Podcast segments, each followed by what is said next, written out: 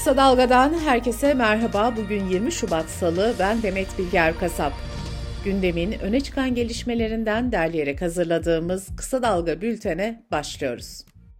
Avukat Feyza Altun hakkında sosyal medyada şeriatla ilgili bir paylaşım nedeniyle Beykoz Cumhuriyet Başsavcılığı tarafından halkı kin ve düşmanlığa tahrik etmekten soruşturma başlatıldı. Evinde arama yapılan avukat Feyza Altun gözaltına alındı. Altun'un paylaşımından sonra X'te Feyza Altun tutuklansın diye tweetler atılmıştı. Altun daha sonra paylaşımını silmişti. Feyza Altun gözaltına alınmadan önce de bu ülkede modern, layık hukuk kuralları geçerlidir. Şeriat istemek anayasal düzeni tehdittir ve suçtur diye yazdı. Yerel seçim gündemiyle devam edelim. Seçim takvimine göre siyasi partiler aday listelerini bugün en geç saat 5'e kadar teslim edecek. Bugün itibariyle seçim meydanları da hareketlenecek. CHP'nin Hatay düğümü henüz çözülebilmiş değil. Mevcut belediye başkanı Lütfü Savaş'ın yeniden aday gösterilmesi tepkilere neden olmuştu. Lütfü Savaş ve CHP lideri Özgür Özel dün bir araya geldi. Lütfü Savaş bugün büyük bir mitingle açıklama yapacağını söyledi.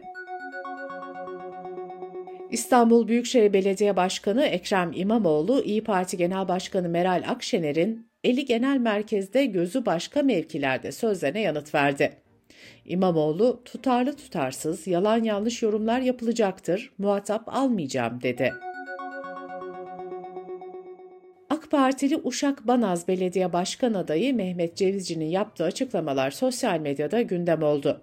Cevizci, burada AK Parti kazanmazsa kim olursa olsun Banaz'a bir çivi bile çakamayacak dedi. AK Parti Artvin Milletvekili Faruk Çelik de geçtiğimiz günlerde Artvin'de yaptığı konuşmada muhalefete belediyeleri teslim etmeyin ki hizmetten mahrum olmayasınız demişti. Gelecek Partisi yerel seçimlerde Ankara'da Mansur Yavaş'ı destekleyecek. Bu karara tepki gösteren Ankara İl Başkanı Hakan Tokaç istifa etti. Yeniden Refah Partisi AK Parti'den teklif olmadığını belirterek işbirliği olmayacağını tekrarladı. Yüksek Seçim Kurulu heyeti seçime hazır olup olmadığını kontrol etmek için deprem bölgesinde incelemelerde bulundu. Erzincan'ın İliç ilçesindeki altın madeni faciasında toprak altında kalan 9 işçiden hala haber yok. İçişleri Bakanı Ali Yerlikaya, yerinden oynayan 3,5 milyon metreküplük bir toprak kütlesi olduğunu belirterek yeni bir kayma riskinden söz etti. Bağımsız Maden İş Sendikası da kayma nedeniyle çalışmaların durdurulduğunu açıkladı. Anayasa Mahkemesi Başkanı Zühtü Arslan'ın görev süresi 20 Nisan'da dolacak. Yüksek Mahkeme Başkanlığı seçimi için süreç bugün başlıyor. Seçimde 15 üyeden en az 8'inin oyunu alarak salt çoğunluğu sağlayan aday 4 yıllığına Anayasa Mahkemesi Başkanlığı görevini üstlenecek. Marmara Denizi'nde 15 Şubat'ta batan Batuhan A adlı kargo gemisinin mürettebatından 5 kişiyi bulmak için deniz yüzeyinde ve su altındaki tarama faaliyetleri sürüyor. Deniz üstünden 4 botla gün boyu keşif yapan ekipler insansız su altı robotu ile de görüntüleme ve tarama yapıyor. İstanbul'da Filistin'e destek yürüyüşü sonrasında tevhid bayrağı açan İsmail Aydemir'e yumruk attığı gerekçesiyle üniversite öğrencisi Ege Akyersoy için 4 yıla kadar hapis cezası istendi. İçişleri Bakanı Ali Yerlikaya 6 kentte yapılan operasyonlarda 12 ülke tarafından kırmızı bülten, yeşil bülten ve difüzyon mesajıyla aranan 23 şüphelinin yakalandığını duyurdu. Kısa Dalga Bülten'de sırada ekonomi haberleri var. Un sanayicilerinden ekmeğe zam sinyali geldi. Türkiye Un Sanayicileri Federasyonu Başkanı Haluk Tezcan, kilogramı 9 lira 35 kuruştan satılan buğdayın piyasada olması gereken seviyeye geldiğini söyledi. Tezcan, bu fiyatın üzerine yapılacak her artışın doğrudan ekmek fiyatlarına yansıyacağını belirtti.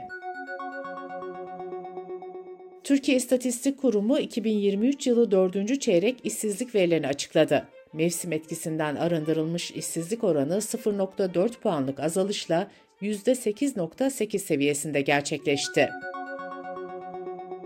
Disk ise çalışma çağındaki 65.6 milyon kişinin sadece 22.7 milyonunun kayıtlı ve tam zamanlı işlerde çalıştığını duyurdu.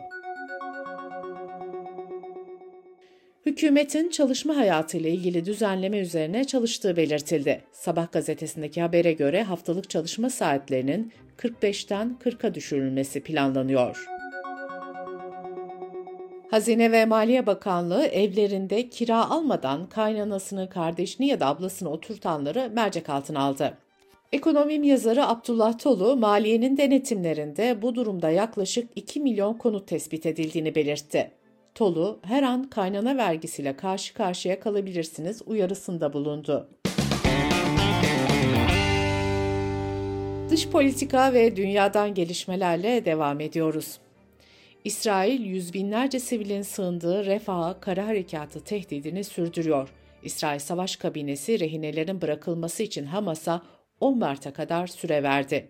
Yapılan açıklamada rehinelerimiz Ramazan ayına kadar evde olmazsa çatışmalar refah bölgesini de kapsayacak şekilde devam edecek denildi.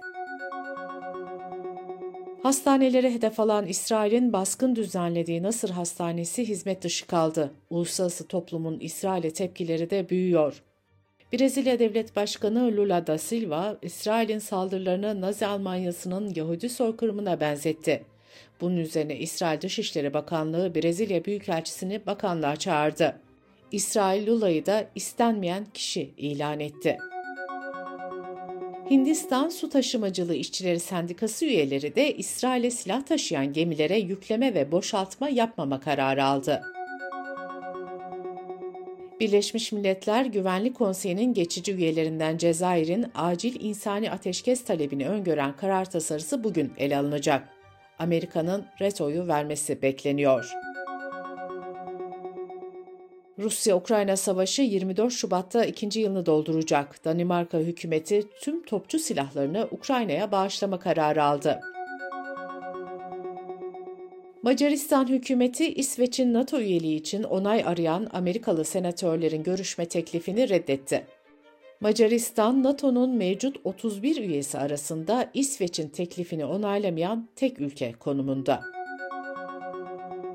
Kuzey Kutbu'ndaki bir cezaevinde yaşamını yitiren Rus muhalif siyasetçi Navalny'nin cesedi ölümünden iki gün sonra morgda bulundu. Bir sağlık görevlisi Navalny'nin başında ve göğsünde morluklar olduğunu söyledi.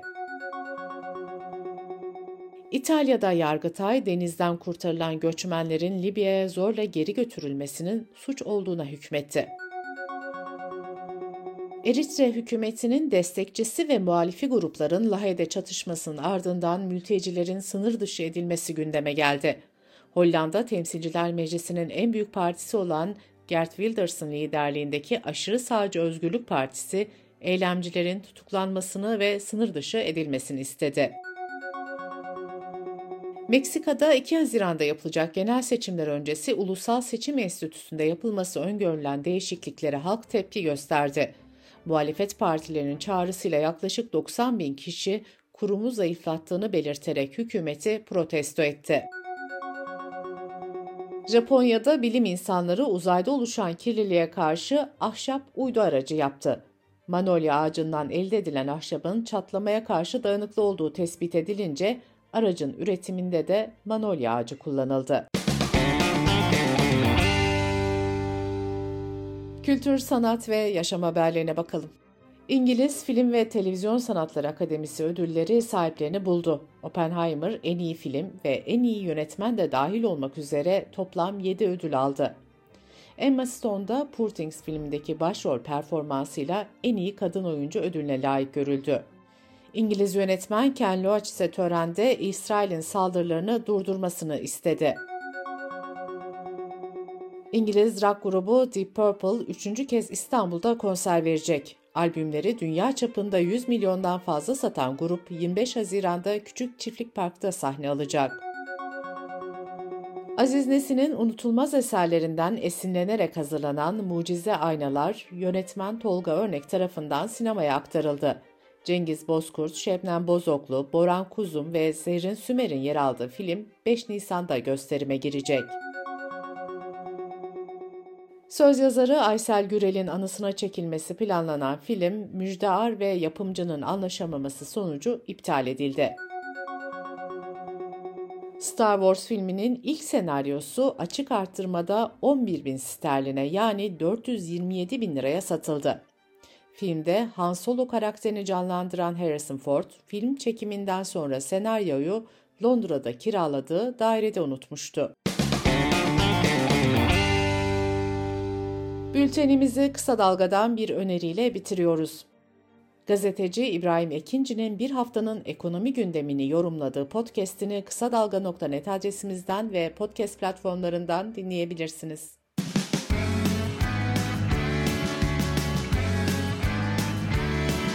Kulağınız bizde olsun. Kısa Dalga Podcast.